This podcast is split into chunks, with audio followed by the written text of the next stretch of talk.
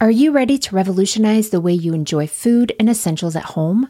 Introducing Dash Pass from DoorDash, your ultimate ticket to convenience and savings. With Dash Pass, you gain exclusive access to unlimited $0 delivery fees on eligible orders, along with members only deals and discounts that will leave your wallet smiling. Whether you're craving the flavors of your favorite restaurants, need groceries from across town, or anything in between, Dash Pass ensures that everything you need is just a few clicks away, delivered right to your door.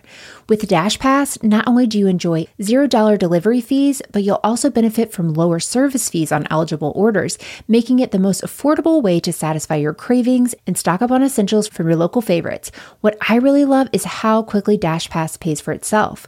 On average, it takes just two orders, which makes it a no brainer investment for your budget. And as if that weren't enough, Dash Pass grants you special access to exclusive promotions and menu items, adding an extra layer of excitement to your DoorDash experience.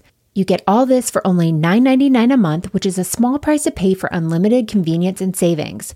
My family and I have had DoorDash for the past year or so, and while I make most meals at home, I don't know that I could mom without it. I used it twice just this past week while we were dealing with a stomach bug at home, and it was so nice to have and to be able to focus on getting better and not running all over town to pick everything up for everyone. Don't wait. Sign up for Dash Pass now and unlock a world of possibilities, all from the comfort of your home. Dash Pass from DoorDash, delivering joy, convenience, and savings straight to your doorstep. Get more from delivery for less with Dash Pass. $0 delivery fees and reduced service fees on eligible DoorDash orders. Sign up for Dash Pass today and get your first 30 days free if you're a new member. Subject to change. Terms apply. Open the door to $0 delivery fees and savings you can't get anywhere else. Sign up for Dash Pass today only on DoorDash and get your first 30 days free if you're a new member. Subject to change, terms apply.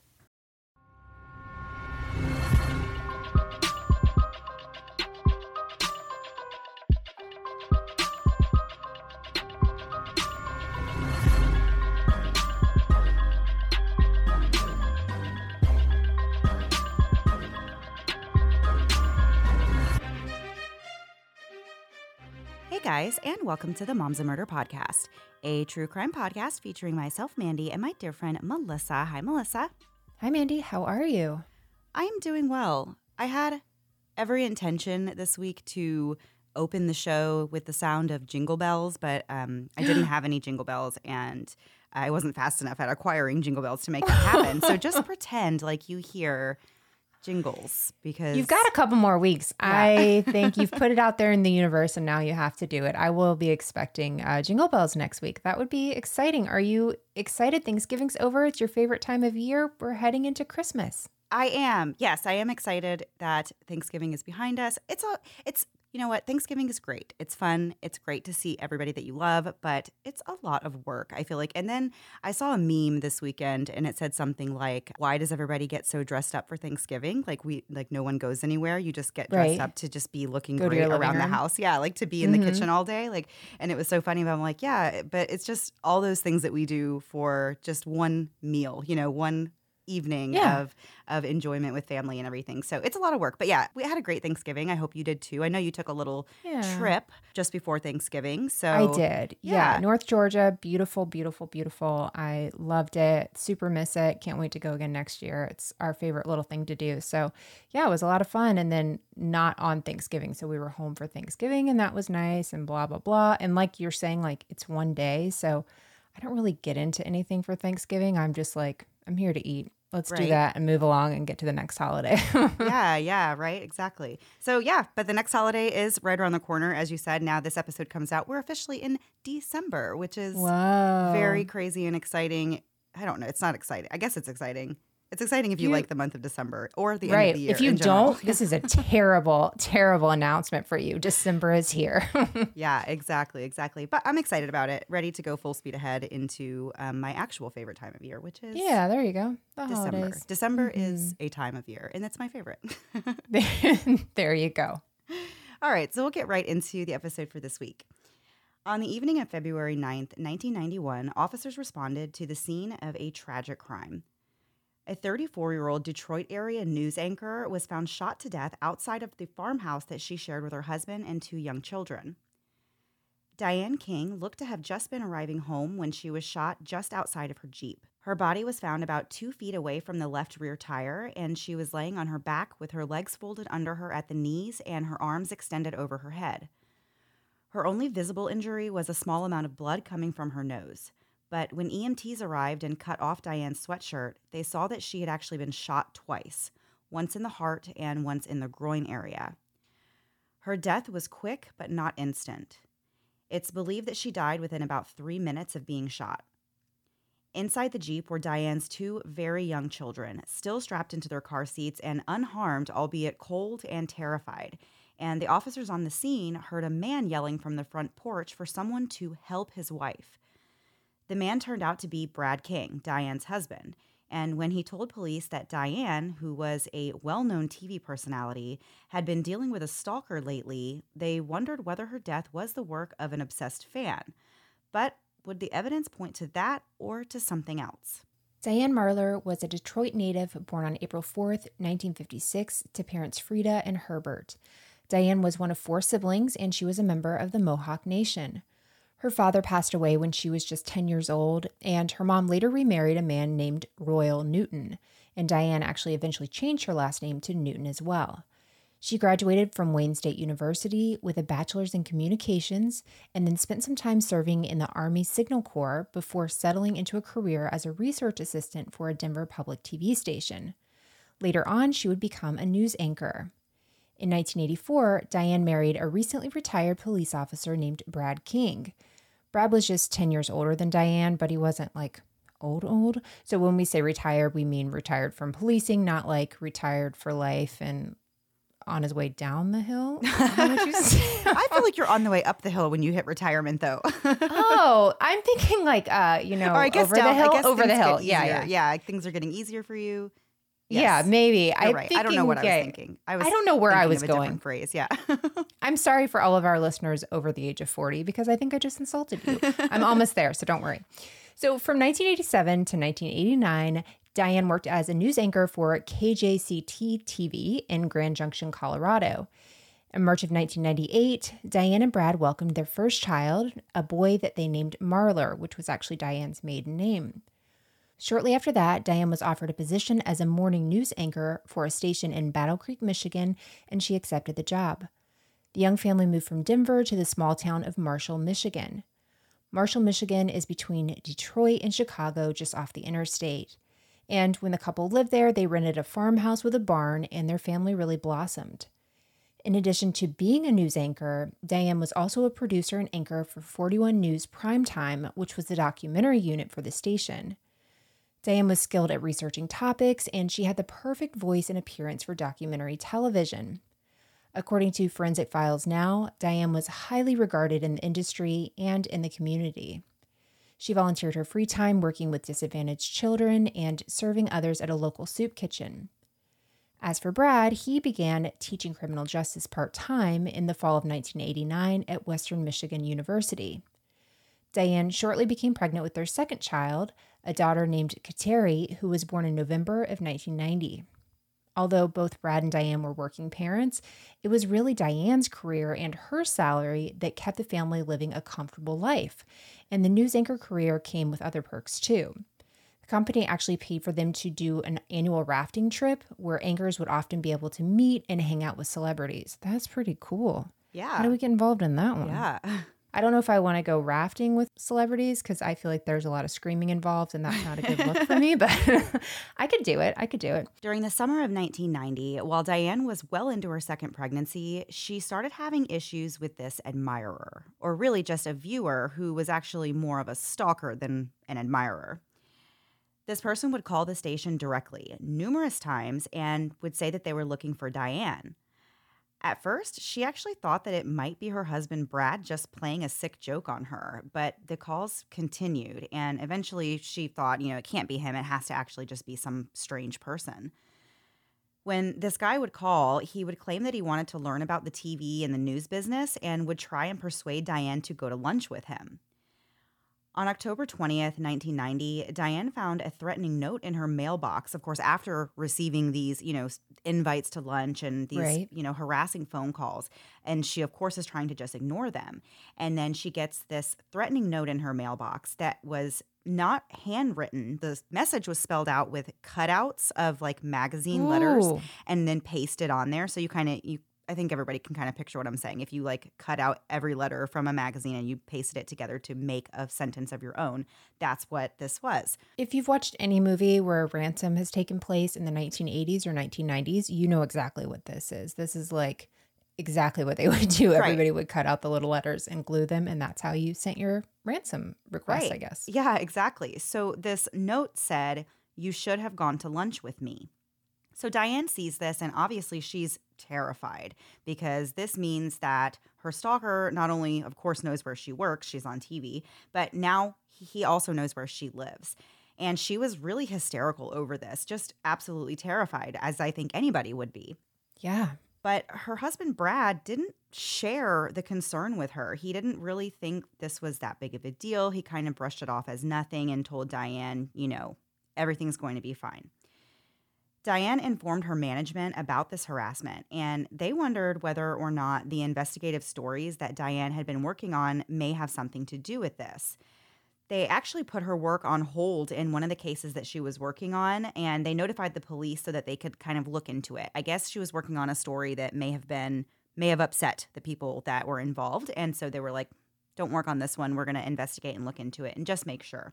Yeah, that's so sad for her though, right? Because she's really working, sad. She's working so hard, and this may have been, you know, some big thing for her. And then because of this other person, now she has to live in not only live in fear, but also like take away the work that she was really invested in doing. For sure. And I think it's so great that her job really took her seriously and helped her, Yes. you know, take steps to try and find out, you know, it, at least whatever they could do, they were trying to do. And I think that's really nice because, you know, they didn't have to like help her figure out who was harassing her. They understood that because of the nature of work that it could have something to do with that. So I thought that was really um, Yeah. nice that they helped her. It seems like they responded in the way you would hope, but her husband, on the other hand, Right. was absolutely not interested, which blows my mind. That would absolutely make me enraged. yeah, it's terrifying. It's terrifying.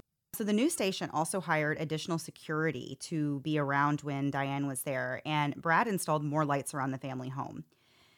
Diane was really paranoid about the possibility that this person was out there watching her every move, and she took many different precautions to keep herself safe.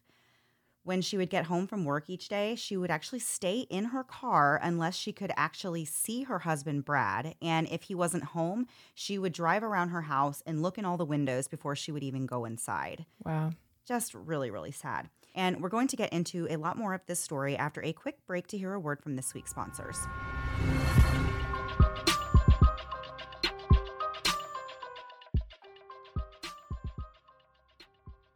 The perfect piece of jewelry can elevate any outfit, but finding the perfect piece can sometimes be a little tricky until Ana Luisa Jewelry.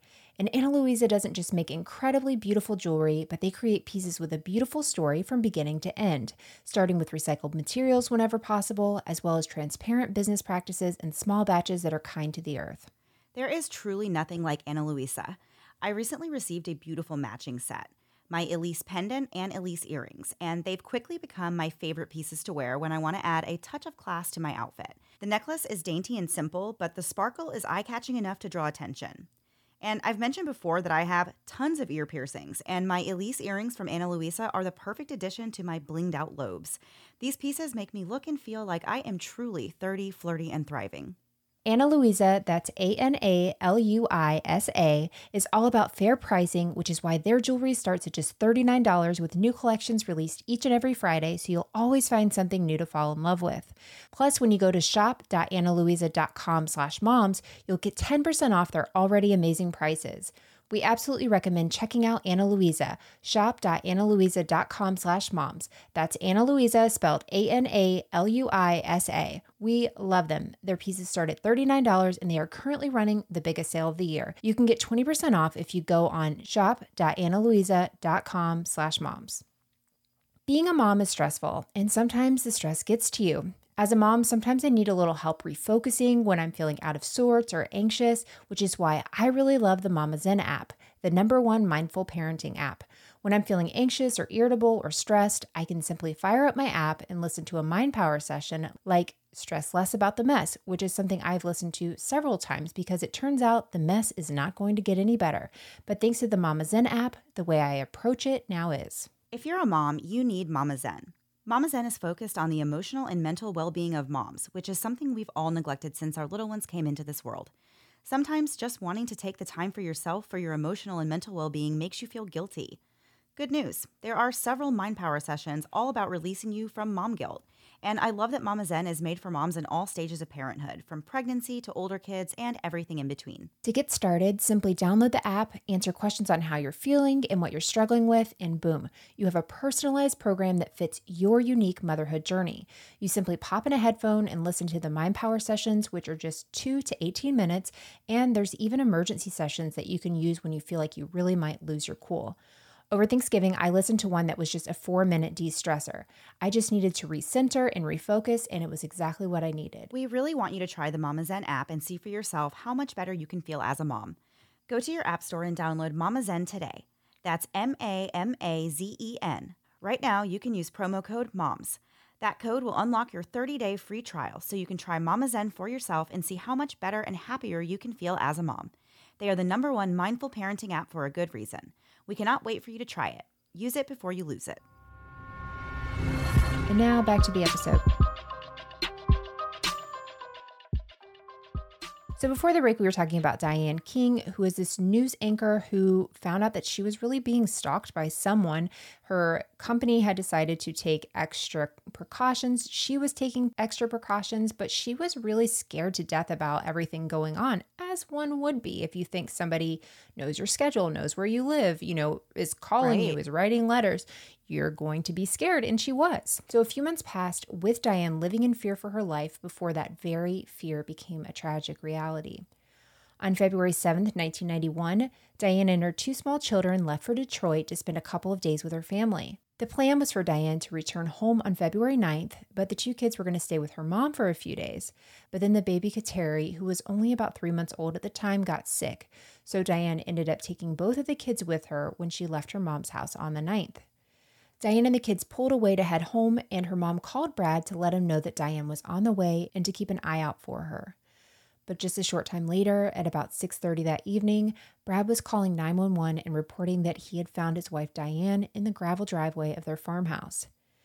During this call, Brad doesn't say whether or not Diane was dead or alive, but police and EMTs were dispatched to the scene quickly. Officers arrived and could hear the sound of a baby crying coming from the Jeep Wagoneer that Diane's body lay next to. Despite the fact that it was February in Michigan, which I can't imagine many places being any colder than that, Brad had evidently not even considered getting the kids out of their car seats and into a warmer environment. He was hanging out on the porch at a distance, yelling for someone to, quote, help her, help my wife. Strangely, Brad was dressed in camo when police arrived, which he explained away by saying that he'd just been walking in the fields near some hay bales on the property, and when he returned to the house, that's whenever he found his wife in the driveway. He alleged that he had heard the shots while he was walking back up to his house, but since they lived in the country, he just assumed the shots were from, you know, hunters nearby.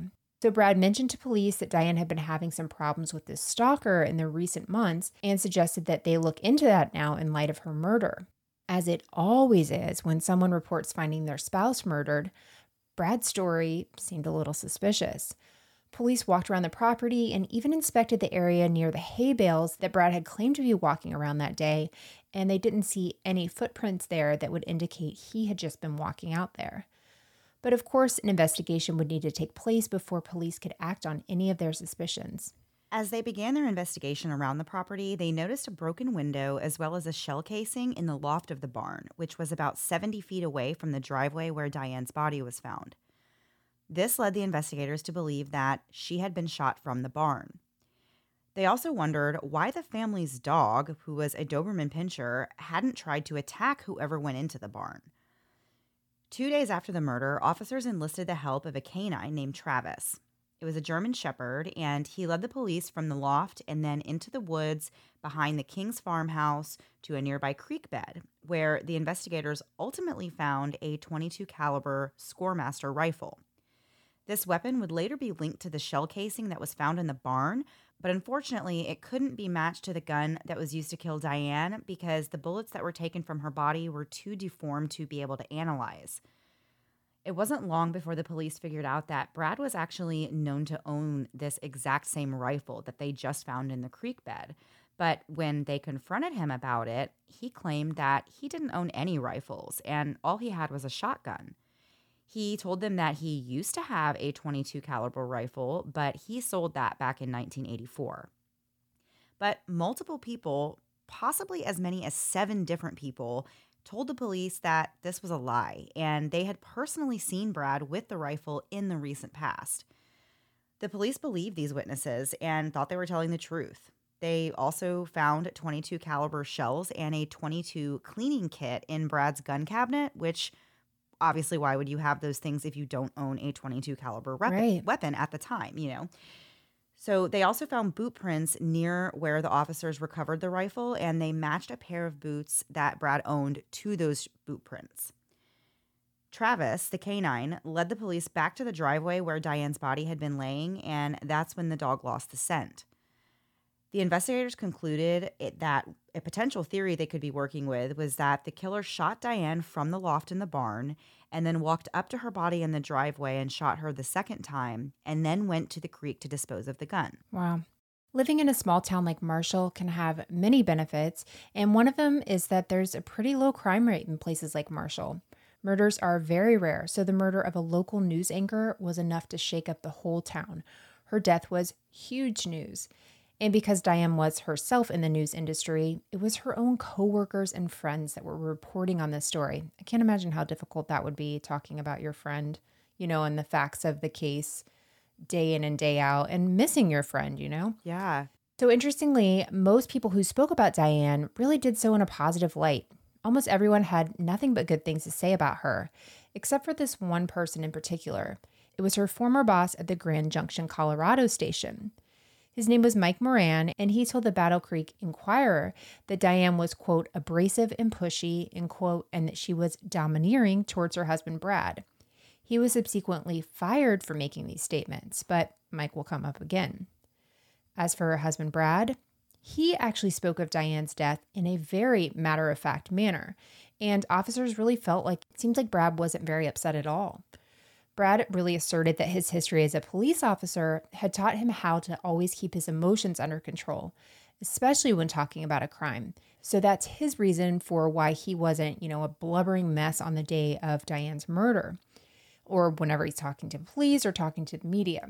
And so police continue their investigation, and rumors start swirling that Diane had been having an affair with this prominent local businessman and that he was the one that killed her. This was not true, however, and many people called the police station asking about it, so much so that police had to issue an official statement saying this is just a rumor. She was not having this affair and this oh person gosh. did not kill her. Yeah. And there are other theories as well that this alleged stalker of Diane's could have been her murderer. And lastly, there were, of course, rumors that it was none other than Brad who had killed his own wife. What the locals didn't know was that police were already really suspicious of Brad themselves. They were pretty sure he had done this, and as such, he was the main focus of their investigation. But it would still be quite some time before any charges were brought in this case. Over the next year, officials learned of several events within Brad and Diane's marriage that made them even more suspicious of him and the role that he may have played in the shooting. Shortly before Diane was killed, she apparently told Brad that she wanted to take a step back from her career and spend some time at home with the kids for a while. The baby was just three months old, and their firstborn was only three years old, and Diane really just had this desire to be a present mom. However, Brad was no fan of this idea. Keep in mind, he'd been working part time while Diane was the breadwinner for years, and he didn't really want to change that situation for himself. Unbeknownst to Diane, Brad had taken up some new hobbies in all of his free time while she was at work. He was a frequent flyer at the local college frat house where he partied with college kids, and he also would go to this bar where there were students, and it was just a known hangout spot for the college kids to go and drink. As a result of these party escapades, Brad found himself in not one, but two affairs with college students that are known about. He could have been having more than this, oh more gosh. affairs than this. But Brad told one of these women named Anne that he was separated from his wife and that he had custody of his son. And he also told her that Diane had frozen their bank account, basically saying, like, this is such a you know bad situation between me and Right. my alleged ex-wife. Basically, we don't speak, you know, don't speak of her kind of thing. I kind of get that impression that that's what he was kind of trying to do to just be like, "Oh, it's really bad, don't ask questions," Right. you know, kind of thing. But that was his story. So Anne said that she even went to Brad and Diane's house once when Diane was out of town. So she had been, you know, in this relationship. She's even been in their home. Whoa. So he was definitely up to no good. Not only was Brad having these affairs, but the police also learned that he even planned a date with one of his girlfriends for the day after Diane was murdered. And they found out that he'd been with another woman on the night that his daughter was born. One of Diane's closest friends actually suspected that Brad was having an affair during her pregnancy. And the same friend said that Diane had actually confided in her that Brad, you know, they were having a really rough time in their marriage. Brad no longer wanted to be intimate with her, and things were just really, really tense in their house. Man. Police also learned in the investigation that Brad previously reported an attempted break in on December 12th, 1990. Evidently, Diane was at her family's home when this happened, and Brad called to tell her, you know, don't come home tonight. But Diane later tells her coworkers that she didn't believe that Brad was telling the truth. She thought he made up the whole thing to scare her. So she thinks her husband is pretending there's a break in. She also thinks her husband, at least originally, could have been making these stalker phone calls, which Brad, like, Right. what's going on here? This is, I can't imagine thinking my husband would do either of those things. Like, that's scary. It's really scary. And just to think, it's like how how little trust did she have in him Yeah, if none. she immediately was like, "Oh, this is probably just my husband." Like that would be the last person that I would suspect of doing right. Oof. Yeah, that's just that's it's sad though that that's how she had to think. Furthermore, one of the neighbors on the street told the police that he had found a 22 caliber Scoremaster rifle, which was the exact same kind that they found in the creek in the attic whenever he moved in. So the idea is like that this could have been after the murder that it was found there, but forensic testing showed that the gun in the neighbor's attic was not a match to the murder weapon. So police theorized, though, that Brad could have planted this gun there to throw the police off. So, in the wake of Diane's death, while police were still investigating the case, Brad was actually fired from his teaching position after, quote, being unable to meet his class on two occasions. Basically, no call, no show, but you're the professor, and that's Yeah. not very cool. Although I think the rule is like you can leave after 15 minutes, so I'm pretty sure his class didn't mind. Um, Yeah. but I'm sure the university wasn't thrilled. Well, I mean, of course, people are paying for these classes, so yeah, Yeah. you can't just um, not show up to teach the class that people have paid for. No, not not a great look. So after losing his job, Brad took the two young kids and moved back to Denver because he was really tired of being questioned by the police. Man, so tough. I feel so bad for this guy. right? So, unfortunately for Brad, at the start of the new year, 1992, the county prosecutor finally felt like there was enough evidence for a conviction. And on January 31st, Brad was finally arrested and charged with his wife's murder. A judge ordered that custody of the children be split between both sets of grandparents. And we still have so much more to get into in this story after one last break to hear a word from this week's sponsors.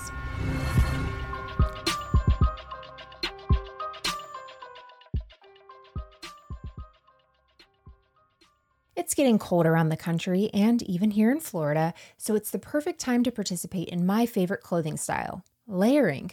The more layers, the better, and Faherty has the perfect clothes for layering. Faherty is a family run brand and they make high quality, timeless clothing but with modern design and functionality. It's no secret that fall is my favorite time of year, and I love getting out and enjoying it. Whether I'm taking walks or building a fire with my family, I love a good flannel when the air is cooler. And Faherty brand really took it a step further with their Legend sweater shirt, available in 14 colors, many of which are plaid and have that classic flannel look, but then it's also a sweater. And if you've listened to our show at all, you know we love sweaters around here. I got the tan and charcoal buffalo check pattern, and I can't get over how cute it looks with anything and everything, from leggings to jeans to skirts. And if you're someone who really appreciates the feel of buttery soft clothing, look no further. This is the softest shirt I have ever owned. It's become a staple in my fall wardrobe this season. Faherty is a high quality brand, so much so that they have a lifetime guarantee of quality. That means that they will replace or fix your clothes forever, no matter what. And if somehow that's not enough great news for you, Faherty is giving Moms and Murder listeners 20% off. Faherty makes the perfect clothes for layering. Stock up on all your fall essentials now. Head to fahertybrand.com slash moms and use code MOMS at checkout to get 20% off your first purchase. That's code MOMS at Faherty, F A H E R T Y B R A N D dot com slash moms for 20% off. There's never been a better time to take care of yourself than now. Whether something in your life is interfering with your happiness or preventing you from achieving your goals, the licensed professional therapists with BetterHelp want to help you become the best you this year. BetterHelp is professional counseling that you can do right from the comfort of your home through weekly video or phone sessions. I've used BetterHelp over the past few years, and I can't tell you what a relief it is just to get all my thoughts out to a professional without ever having to leave the house. I deal with anxiety and depression and have most of my adult life, so just having someone I can talk through with different scenarios or those immediate problems that just pop up in life has really been invaluable, especially this last year.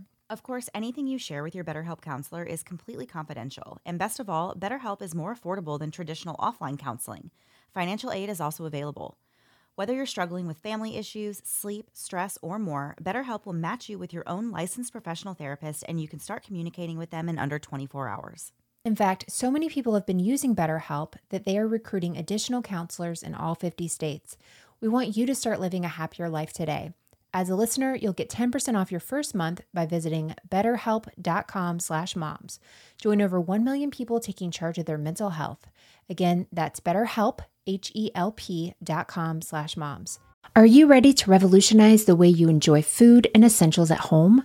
Introducing Dash Pass from DoorDash, your ultimate ticket to convenience and savings. With Dash Pass, you gain exclusive access to unlimited $0 delivery fees on eligible orders, along with members only deals and discounts that will leave your wallet smiling. Whether you're craving the flavors of your favorite restaurants, need groceries from across town, or anything in between, Dash Pass ensures that everything you need is just a few clicks away, delivered right to your door.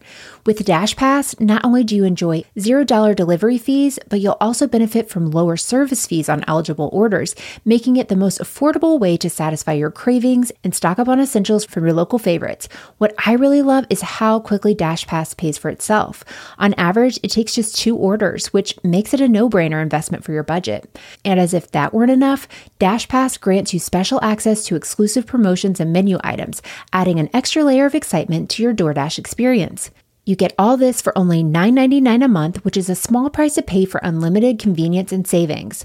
My family and I have had DoorDash for the past year or so, and while I make most meals at home, I don't know that I could mom without it. I used it twice just this past week while we were dealing with a stomach bug at home, and it was so nice to have and to be able to focus on getting better and not running all over town to pick everything up for everyone. Don't wait. Sign up for Dash Pass now and unlock a world of possibilities, all from the comfort of your home. Dash Pass from DoorDash, delivering joy, convenience, and savings straight to your doorstep. Get more from delivery for less with Dash Pass. $0 delivery fees and reduced service fees on eligible DoorDash orders. Sign up for Dash Pass today and get your first 30 days free if you're a new member. Subject to change. Terms apply. Open the door to $0 delivery fees and savings you can't get anywhere else. Sign up for Dash Pass today only on DoorDash and get your first 30 days free if you're a new member. Subject to change, terms apply. Now back to the episode. So, before the break, we were talking about the murder of Diane King, and the investigators have now come to the conclusion that her husband Brad was responsible for this murder, and they have brought charges on him finally. Although prosecutors believed wholeheartedly that Brad was the one responsible for Diane's murder, things still did get a little bit confusing after he was arrested. Remember the guy that we talked about earlier, Diane's former boss in Colorado named Mike Moran?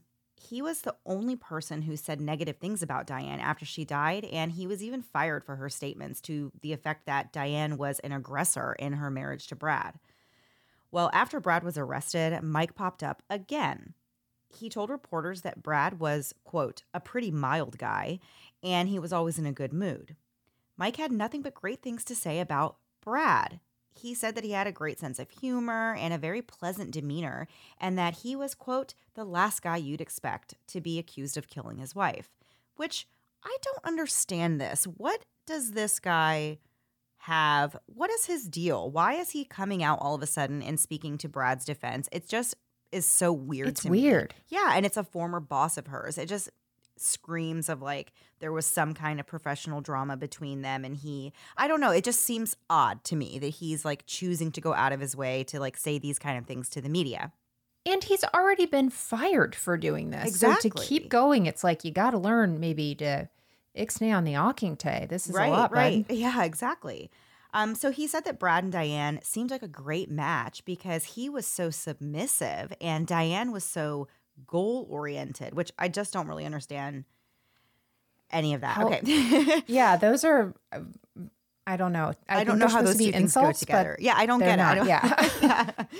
So he also said that Diane wore the pants in the family and very much dominated Brad in every way, which Mike said probably led to a lot of pent up anger on Brad's part. This is his explanation for what could have happened, which I don't like his explanation. well, and I thought he said that he couldn't have ever killed his wife, so that Right. doesn't even really make sense. right. But Mike did have one nice thing to say about Diane. He said that she was a great reporter. But this kind of was also a backhanded compliment because he then said that she would just go so far to tell these stories that she told and that those qualities, you know, her ambition and her drive, I guess, those qualities caused issues in her personal relationships like her marriage. And he said that Diane really made her career first and made Brad second to her career. And How did these two know each other? This is bizarre that this is your wife's ex boss that's talking about this. That's right, like they were just best friends or something. I- besties. yeah. Yeah, I don't know. And there was quite a bit of evidence that pointed to Brad, but there was actually several people who said they couldn't imagine him killing Diane. There were friends and coworkers that said Brad had two sides. One was fun-loving and the other was just quiet. One of Diane's friends claimed that Brad was withdrawn and would commonly take off for long periods of time just to be alone. So, at his preliminary hearing, Brad seemed really bored and just unfazed by this whole process. He was sent to jail while he awaited his trial. Diane's parents eventually filed for full custody of her children, which Brad actually fought them on. Even though he was behind bars, he, of course, hasn't gone to trial yet, so he hasn't been convicted of any crime, and he wanted to retain custody of his kids. But alas, temporary custody was given to Diane's parents, and later on, spoiler alert, they were awarded full custody. Good. Brad's trial finally began on November 3rd, 1992. The prosecution theorized that Brad killed his wife due to their marital problems and because he was upset that she wanted him to get a job while she stayed at home. Wow. They said that Diane had at least $54,000 in life insurance payouts that would be going to Brad if she died. The story they told the jury was that on the day of the murder, Brad hung out in the loft of the barn and waited until Diane pulled into the driveway. He did not know, however, that Diane was going to be coming home with the two kids in the car because that plan, if you remember, was for the kids to stay at Diane's mom's house and for Diane to be coming home alone that evening. Since Diane had been fearful about this possible stalker, it was her routine to stay inside her car until she saw Brad and felt safe getting out. On this evening, prosecutors said that when Diane got out of her car, Brad immediately shot her, causing her to fall to the ground. He then walked up to her and shot her again, still not realizing that the kids were in the car. And so when he did realize that the kids were in the car, it really threw a wrench in his whole plan. So he goes into the woods, gets rid of the gun, and calls 911.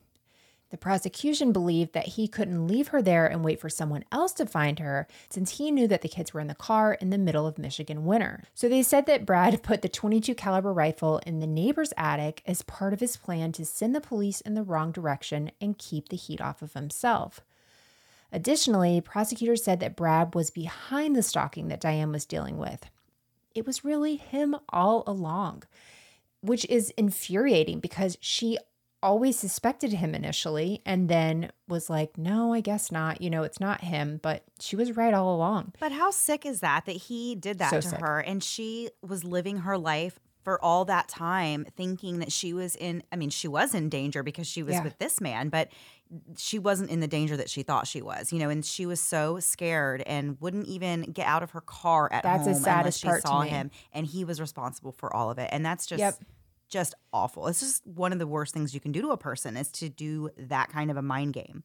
Yeah, no, that's the worst part to me is that sh- she would wait for him to make sure she was safe, and then he's the one. That's, yeah, yeah, I can't get beyond that. So they said that he was also behind that letter that Diane had received, and that they thought that it was written in cutout letters because obviously Diane would recognize his handwriting. He knew how much this would absolutely scare Diane, which is why he did it. They pointed out that a stranger or an obsessed fan would not likely have been responsible for this murder either because they wouldn't know Diane's exact schedule the way that Brad would. Plus, Diane, as we said, never got out of the car without seeing Brad, so they said they could safely assume that the only reason she got out of her car was because she did see her husband, meaning that he must have been the one to shoot her too. Brad never checked to see if Diane was alive after he allegedly found her that night in the driveway, and he never told the 911 operator that she was dead either. Brad's defense was simply that he didn't do it. They really provided no evidence that suggested anyone else did it and had no answers as to who else could have done it. But then again, neither did the prosecution, and that's why it took so long to bring charges against Brad in the first place. All of the evidence against him was circumstantial, and there were no witnesses to the crime itself other than two children who I assume can't talk. Um, so it was hard to prove that Brad was or was not the killer. They only have this circumstantial evidence to go on. The defense explained that Brad decided to take a walk while he waited for Diane to get home from Detroit, but that when he got back to the house and realized that she'd been shot, he ran inside to call 911. And since the dispatcher told Brad not to go near Diane, that's why he stayed inside and left the kids in the car. They theorized that Diane's crazy fan or admirer, stalker, what have you, killed her, or that possibly it was just a burglary gone wrong, since they did find that broken window after all. But as we know, you know, Brad what? is capable of doing a lot of things. So, of course, he broke the window to throw the police off. You know, they think he planted a gun in someone else's house. Of course, he broke the window in his own house. Yeah, exactly. That's like the least complicated thing he did in this entire situation. My goodness. Right, exactly. So Brad's lawyers painted him as a victim that everybody just had it out for. But after deliberating for 15 hours, the jury saw through all of it and they finally reached their verdict. Brad was found guilty of first degree murder and using a firearm in the commission of a felony. When his fate was announced, Brad reportedly went pale and had to grab a hold of the table. On January 6, 1993, Brad was sentenced to life in prison without the chance for parole, as well as two years for the felony firearms convictions. When he was given the chance to speak, Brad told the judge that he felt there was a conspiracy to convict him. He told the judge that he had nothing but contempt for the judge, which I'm sure the judge just laughed and laughed and said, okay, thank you. right. Congratulations. Let's right. keep going. Yeah. So, Brad, of course, appealed his sentence on multiple grounds, including that he should have been allowed to have a change of venue for his trial due to all of the pretrial publicity, which it does happen in some that cases. Makes sense. Yeah, where they'll say, hey, this has been way too publicized. We have to move the trial somewhere else. And he also said that Diane's family should not have been allowed to wear buttons with her picture on it in the courtroom, and that the prosecutors never should have brought up his affairs that he was having with students, which you really have some nerve saying that that doesn't belong in the trial in this case. Right. In the pictures, the, you know, buttons with her picture, I- am sorry, you don't have a case if that can swing the jury if they're like, oh my gosh, I saw her parents wearing her picture. Right. He yeah. must be guilty. That doesn't make any sense. No, exactly. But three years later, he had to wait quite a while to get an answer from the appeals court. And that answer was no. His appeal was denied. So Brad is currently serving his sentence in Thumb Correctional Facility in Lapeer, Michigan. He's 74 years old and Whoa. not eligible for parole. There's a uh, book about this case that was written by an author named Lowell Cauffiel, and she believes that Brad thought he could pull off this murder due to his background as a police officer. And he also was naive enough to think that the small town police officers in the area would not be bright enough to solve the murder so he thought like hey i'm i have this same knowledge these guys have i can outsmart them that's what the author of this book thinks but yeah if you want more information about this case you can check out that book as well. So this was a very interesting story to me. I feel like he definitely was guilty. Yeah sometimes i i'm like you know, a jury found them guilty, so they must have more evidence than we'd have, or, you know, whatever. In this story, I'm like, uh, yeah, no, this guy, this guy was the worst. Yeah. he, just to use somebody's fear like that. So he basically held her hostage for months ahead of this to, Right. you know, tortured her before this. And then she looks to him as the person to protect her. And he's the one that turns on her. I just, what? Ugh, it just makes me all kinds of angry. And then to have his kids in the car and like, I don't know. It does make sense, the prosecution's whole theory that like he didn't know the kids were in the car or things might have happened differently or whatever. But man, it just, I just it's never terrible. understand like these cases like this. I, I never understand cases like this. Period. Full stop Sure. on that. But you know, but these ones where a husband is killing his wife who had and they have these young children. Their baby was three months old. So like, I don't know. Like, what was his plan? Like, he was just going to go on and just raise these kids alone without her. Like, he didn't strike me as the kind of guy who wanted to ha- be saddled with two kids by himself. Right. So No. it just makes you wonder, like, what was his plan? Like, I, I just, I, I just can't imagine somebody coming to the conclusion that they need to shoot the mother of their babies. Like, that's just, yeah. I, I- yeah, it doesn't ever make any sense. Yeah, I that baby was I mean both of them were so young. Just man, what a terrible monster. I mean, yeah, absolutely. There's nothing else to say about that, but yeah, oh goodness. But it seems like people really love Diane and that she was a really hard worker and a great mom and just, you know, I don't know, It's just it's super unfortunate, super sad. Yeah. All right, Melissa, on that note, are we ready to turn the page and move on to last thing before we go? You know it. Let's do it. All righty. Melissa, why don't you tell us what we're doing this week? Mandy, in a game that people have watched on television by a man named, well, different people, but most notably now, Steve Harvey. We are playing, oh crap, what's it called? We're playing Family Feud, but just us. So um, we uh, both picked out five, I think five things, right, from different lists. We're going to ask each other, give each other the subject. Do you want to do this as a competition and do it by points or no? Um, yeah, I'm competitive. Perfect. I have a piece of paper. So should we give uh let's see how it goes. Let's do you want to give like your top 2 guesses and we'll add up the points and see how it goes? Top 2, top 3. I can I start it? I'll kick it off for you. yes. Okay. So I'm going to give you the the subject. Name something Mrs. Claus might leave the North Pole to get away from. Give me your top 2 answers. Santa? Santa. Okay. Santa is the number 2 thing and that's 31 points you've just received, Mandy. Okay, and I think she also wants to get away from elves. Ooh, annoying elves. That is 29 points in the third one. The number one would be snow in the cold, and the fourth is reindeer. Did not Oh. know that Mrs. Claus had it out for the reindeer, but Wow. she does. She like doesn't like anything about being Mrs. Claus, apparently. No, all the Claus things, she's out. So 60 points after round one. Mandy, my turn. But Awesome. you Okay. give them to me. Okay. All right. If you could go to the land of Oz, what would you ask the wizard for? A brain. Okay, that's seven points. That's it. Yeah. That's Dang it. Money. Yes, that is a whopping 37 points for you. Ooh. All right. So 37 points. Well, you're killing me. 60 points. Okay. Mandy, uh, let's see. Name something that's hard to do with your eyes open. Name two things. Sneeze, All right. 16 points for you. um, drive. you know what? No, actually, no, that's not it. That's swim and dive. Um, number one is sleep dream. Can't do that with your eyes open. True. I mean, some people 75 can. points. You skipped that one pretty hard. Uh, kiss, swim, and dive. So, yeah. But not sneeze. I mean- Sneeze was number two. It was 16 points. You got Oh. 16 points. Aw. Yeah. Sorry. well, that was not. All That's not a very good one. Okay. Next for you. Okay. Name something that grows faster than you want it to. Okay. Hair.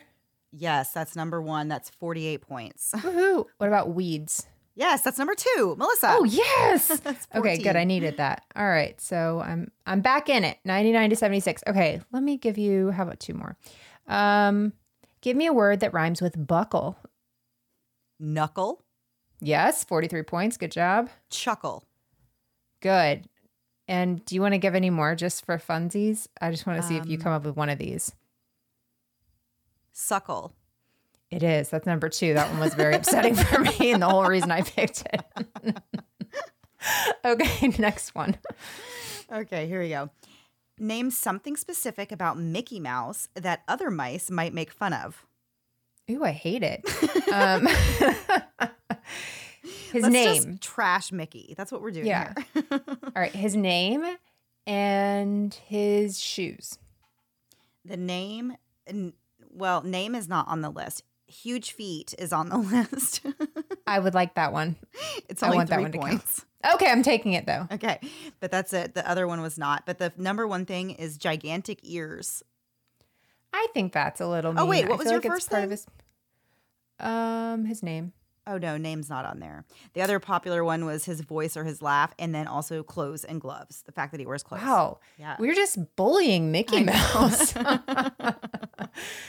okay, I'll do this last one. Um, Mandy, tell me a nickname that starts that someone gives their lover that starts with the word sugar. Sugar Mama. No, absolutely not. Not on there. What? Yeah. Sugar pie. Oops, does that.